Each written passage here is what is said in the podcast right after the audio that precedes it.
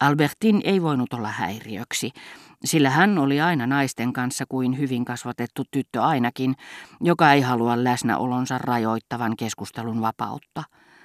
Minun taas oli helppoa kestää, ettei hän ollut vieressäni, mutta sillä ehdolla, että hän pysytteli samassa vaununosastossa. Sillä hän ei enää herättänyt minussa mustasukkaisuuden, eikä juuri rakkauden tunteitakaan, niin etten ajatellut hänen tekemisiään niinä päivinä, jolloin en nähnyt häntä. Sitä vastoin aina kun olin läsnä, yksinkertainen väliseinä, joka hätätilassa olisi voinut kätkeä petoksen, oli minusta sietämätön sillä seurauksella, että jos hän siirtyi naisten kanssa viereiseen vaunuosastoon, en hetken kuluttua enää pysynyt aloillani, vaan silläkin uhalla, että loukkasin puhujaa, Brichota, Kotaria tai Charlytä, jolle en voinut selittää pakoni syytä, nousin, jätin heidät siihen paikkaan ja siirryin toiselle puolelle, nähdäkseni oliko siellä tekeillä jotakin epänormaalia. Ja Doncierriin saakka Monsieur de Charlie ei uskonut loukkaavansa ketään, vaikka puhui joskus hyvinkin avoimesti tavoista, joita ei omakohtaisesti, niin kuin hän julisti, pitänyt sen paremmin huonoina kuin hyvinäkään. Näin hän teki oveluuttaan, osoittaakseen miten vapaamielinen oli, ja myöskin varmana siitä, etteivät hänen tapansa juuri herättäneet epäluuloja vakituisten keskuudessa. Hän tiesi kyllä, että avarasta maailmasta löytyi henkilöitä, jotka niin kuin hänelle myöhemmin tutuksi tullut sanonta kuuluu, tiesivät, mistä hänen kohdallaan oli kysymys. Mutta hän kuvitteli, ettei heitä ollut sen enempää kuin kolme tai neljä, eikä ainuttakaan Normandian rannikolla. Moinen harhaluulo saattaa hämmästyttää niin teräväälyisen ja epäluuloisen henkilön taholta.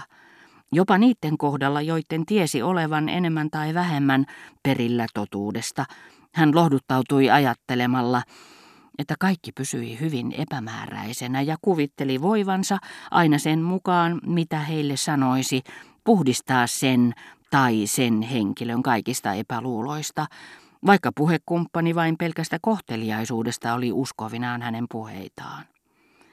Ja vaikka hän aavistikin minun tietävän tai olettavan yhtä ja toista, hän kuvitteli mielipidettäni, jota luuli paljon vanhemmaksi kuin mitä se todellisuudessa olikaan, hyvin ylimalkainen, ottamatta huomioon, että kokonaisnäkemys, joka edeltää yksityiskohtiin tutustumista, helpottaa suunnattomasti näiden tutkimista ja vietyään salailijalta näkymättömänä pysymiskyvyn, estää häntä piilottelemasta, mitä mieli tekee.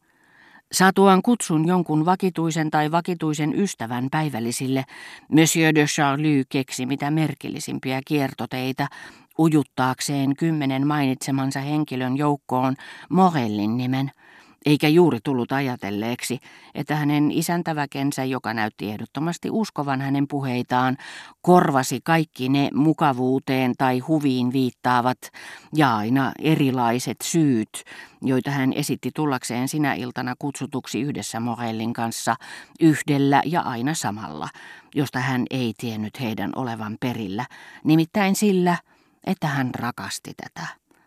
Rova Verderan näytti niin ikään aina hyväksyvän puolittain humaaniset, puolittain taiteelliset syyt, joilla Monsieur de Charlie selitti Morellia kohtaan tuntemansa kiinnostuksen ja kiitti lämmöllä paronia tämän osoittamasta muka liikuttavasta hyvyydestä. Suuresti olisi herra de Charlie hämmästynyt, jos hän kerran kun he olivat myöhässä Morellin kanssa, eivätkä tulleet junalla, olisi kuullut emännän sanovan, Muita ei puutukaan kuin ne neiti-ihmiset. Paroni olisi ollut sitä ällistyneempi, kun hän suorastaan asui Raspelierissä, esitti siellä kappalaisen ohjelmiston apotin osaa, ja joskus, kun Morel sai kahden vuorokauden loman, nukkuikin siellä kahtena peräkkäisenä yönä. Rova Verderan antoi heille silloin väliovella varustetut huoneet ja tehdäkseen heidän olonsa mukavaksi selitti, musisoikaa vain rauhassa, jos mieli tekee, seinät ovat vahvat kuin linnoituksessa, tässä kerroksessa ei asu muita ja minun mieheni nukkuu kuin tukki. Niinä päivinä Monsieur de Charlie vuorotteli ruhtinattaren kanssa, kun uusia tulokkaita käytiin hakemassa asemalta. Pyysi anteeksi Rova Verderanin puolesta, joka ei ollut tullut terveydentilansa takia, ja kuvaili sitä niin elävästi, että kutsuvieraat ottivat sisään tullessaan tilanteeseen sopivan ilmeen, mutta päästivätkin hämmästyksen huudahduksen nähdessään emännän pirteän ilmeen ja puolittain avokaulaisen puvun. Paronista oli nimittäin väliaikaisesti tullut uskollisista uskollisin, toinen ruhtinatar Sherbatov. Hänen asemastaan seurapiireissä Rova Verderin ei sitä vastoin ollut lainkaan niin varma kuin ruhtinattaren asemasta. Hän nimittäin kuvitteli, että ellei tämä halunnut tavata muita kuin pikkupiirin jäseniä, se johtui ylenkatseesta muita ja ihailusta sitä kohtaan. Tämän tapainen teeskentely kun oli ominaista Verderaneille itselleen, jotka luokittelivat ikävystyttäviksi kaikki ne, joiden kanssa eivät voineet seurustella. Vaikuttaa uskomattomalta, että emäntä saattoi luulla ruhtenatarta eleganssia inhoavaksi terässieluksi. Mutta hän ei muuttanut mieltään. Hän oli varma siitä, että tämä ylhäisönainen oli vilpittömästi ja älyllisistä syistä kääntänyt selkänsä ikävystyttäville.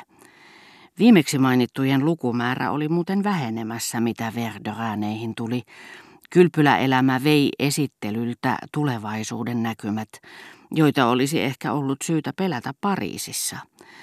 Tunnetut miehet tulivat Balbekiin ilman aviovaimoa, mikä teki kaiken helpommaksi Raspelierissä, hieroivat tuttavuutta ja muuttuivat ikävystyttävistä ihastuttaviksi. Näin kävi myös Germantin ruhtinaan, jota ruhtinattaren poissaolo ei sittenkään olisi saanut lähtemään poikamiehenä Verderäänien luo, ellei Dreyfusismin mahtava magneetti olisi pannut häntä nousemaan yhdellä rupeamalla Raspelieriin johtavat jyrkät rinteet alhaalta ylös, valitettavasti vain päivänä, jolloin emäntä itse ei ollut kotona. Rova Verderin ei muuten ollut aivan varma, kuuluivatko ruhtinas ja Monsieur de Charlie samoihin piireihin. Paroni oli tosin sanonut olevansa Germantin herttuan veli, mutta se saattoi olla seikkailijan keksimä valhe. Niin elegantiksi, niin rakastettavaksi ja uskolliseksi kuin hän olikin osoittautunut Verderäänejä kohtaan. Emäntä ei tiennyt kutsuako häntä yhdessä Germantin ruhtinaan kanssa. Hän kysyi neuvoa Skiiltä ja Bericholta. Paroni ja Germantin ruhtinas, miten se toimii? Taivas varjelkoon toisesta luulisin voivani mennä takuuseen.